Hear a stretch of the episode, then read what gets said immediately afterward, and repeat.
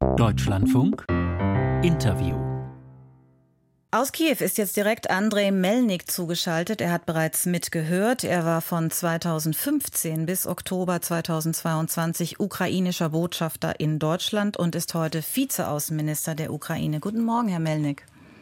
Äh, guten Morgen, äh, Frau Grunwald.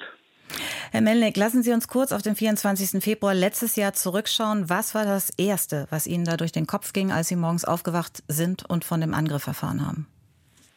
Äh, also das Erste war äh, ein äh, Riesenschock, äh, aber auch äh, gleichzeitig äh, die Sorge um, um die Eltern, um die Schiegeleltern, um die Freunde, die in Kiew ge geblieben sind. und die Stadt wurde ja auch bombardiert so wie die gesamte äh, Ukraine, aber mhm. gleichzeitig auch ein Gefühl, äh, dass man diesen Krieg hätte verhindern können. Äh, und das war eine, eine Mischung, äh, die äh, und dieser und dieser Schock ja, sitzt äh, für mich immer noch sehr tief in den Knochen. Also Sie dachten damals, man hätte den Krieg doch verhindern können. Wie denn? Durch ähm, präventive Diplomatie, durch ähm, mutige Schritte unserer westlichen Partner, die Herrn Putin äh, vor diesem großen äh, Angriff äh, klar hätte machen können, dass mhm. welche Konsequenzen dieser Krieg bringen würde. Und ich glaube schon, dass, dass die, diese präventive Diplomatie, wie sie heißt, dass, dass sie versagt hatte. Und das sollte auch für uns alle eine Lehre sein, dass dass neue Kriege, mhm. äh, wenn, wenn dieser vorbei ist, äh, hoffentlich verhindert werden könnten. Da werfen Sie dem Westen Versagen vor, der zu lange zu Russland freundlich war. Damals dachten ja viele, die Ukraine fällt in wenigen Wochen. Aber die Ukrainer haben sich gegenüber der Großmacht Russland vehement verteidigt, auch mit Unterstützung aus dem Westen. Trotzdem ist es in den letzten Wochen so, dass die Russen kaum weiter vorankommen und die Ukrainer auch nicht weiter vorankommen in den besetzten Gebieten. Wie groß ist jetzt die Gefahr, dass es da keine Entwicklung mehr gibt? Also für uns äh, gibt es äh, nur eine einzige äh, Entscheidung und äh, Entwicklung. Äh, die Ukrainer äh, sind nach wie vor, auch nach einem Jahr dieses Krieges, bereit, ihre Heimat zu verteidigen. Und zwar mit allen Mitteln, die, wir, die wir haben. Und weil, wie Sie erwähnt haben, der Westen uns sehr stark geholfen hat. Und dafür sind wir sehr dankbar auch der, der Deutschen, äh, unsere deutschen Freunden, äh, dass, dass sie uns unter die Arme äh, greifen, äh, haben wir keine ein, andere Wahl, als uns zu verteidigen. Denn äh, wir können uns nicht leisten, äh, jetzt irgendwelche mhm. Kompromisse abzuschließen und einzugehen mit, mit Russland, dem ja leider nach wie vor nicht vertrauen kann. Das ist der Grund, das Grundproblem. Aber Sie sehen die Gefahr, dass es einen eingefrorenen Konflikt, eine Art Stellungskrieg geben könnte?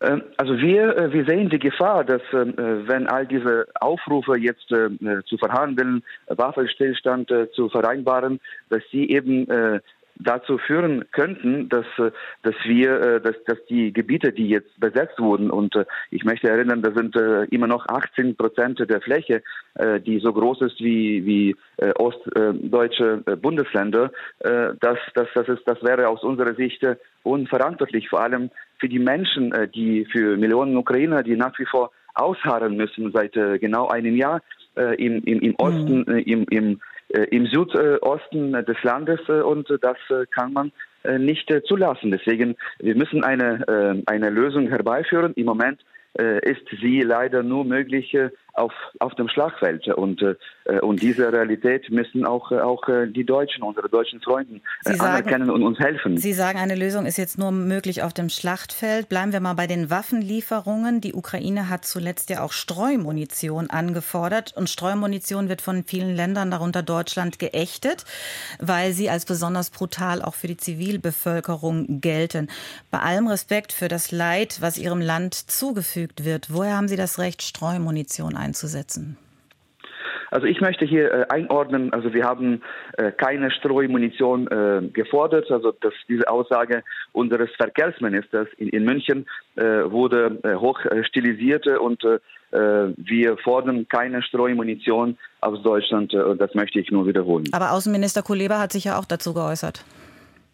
Also ich wiederhole nur, ähm, mhm. die Ukraine ist zwar keine Vertragspartei, also wir sind nicht gebunden, so wie viele andere Staaten wie Polen, Rumänien, Finnland zum Beispiel, die USA, äh, Brasilien und, und, so weiter. Aber wir verstehen also die Sensibilität dieser, dieser Frage und wir werden von Deutschland keine Streumunition äh, fordern. Also Sie schließen Streumunition und den Wunsch danach aus? Äh, also wir schließen äh, diesen Wunsch aus, ja. Mhm. Kommen wir darauf zurück, dass ein, nach einem Jahr harter Krieg und der Gefahr eines Stellungskriegs der internationale Druck ja enorm gewachsen ist, Verhandlungen zu führen. Sie haben das ja auch schon gespürt. Auch China hat jetzt heute noch mal einen Plan vorgelegt. Was wäre aus Ihrer Sicht ein Verhandlungsszenario? Was wäre verhandelbar? Also im Moment äh, ist es äh, zu früh, da, darüber äh, zu sprechen, weil diese Frage sich im Moment gar nicht stellt.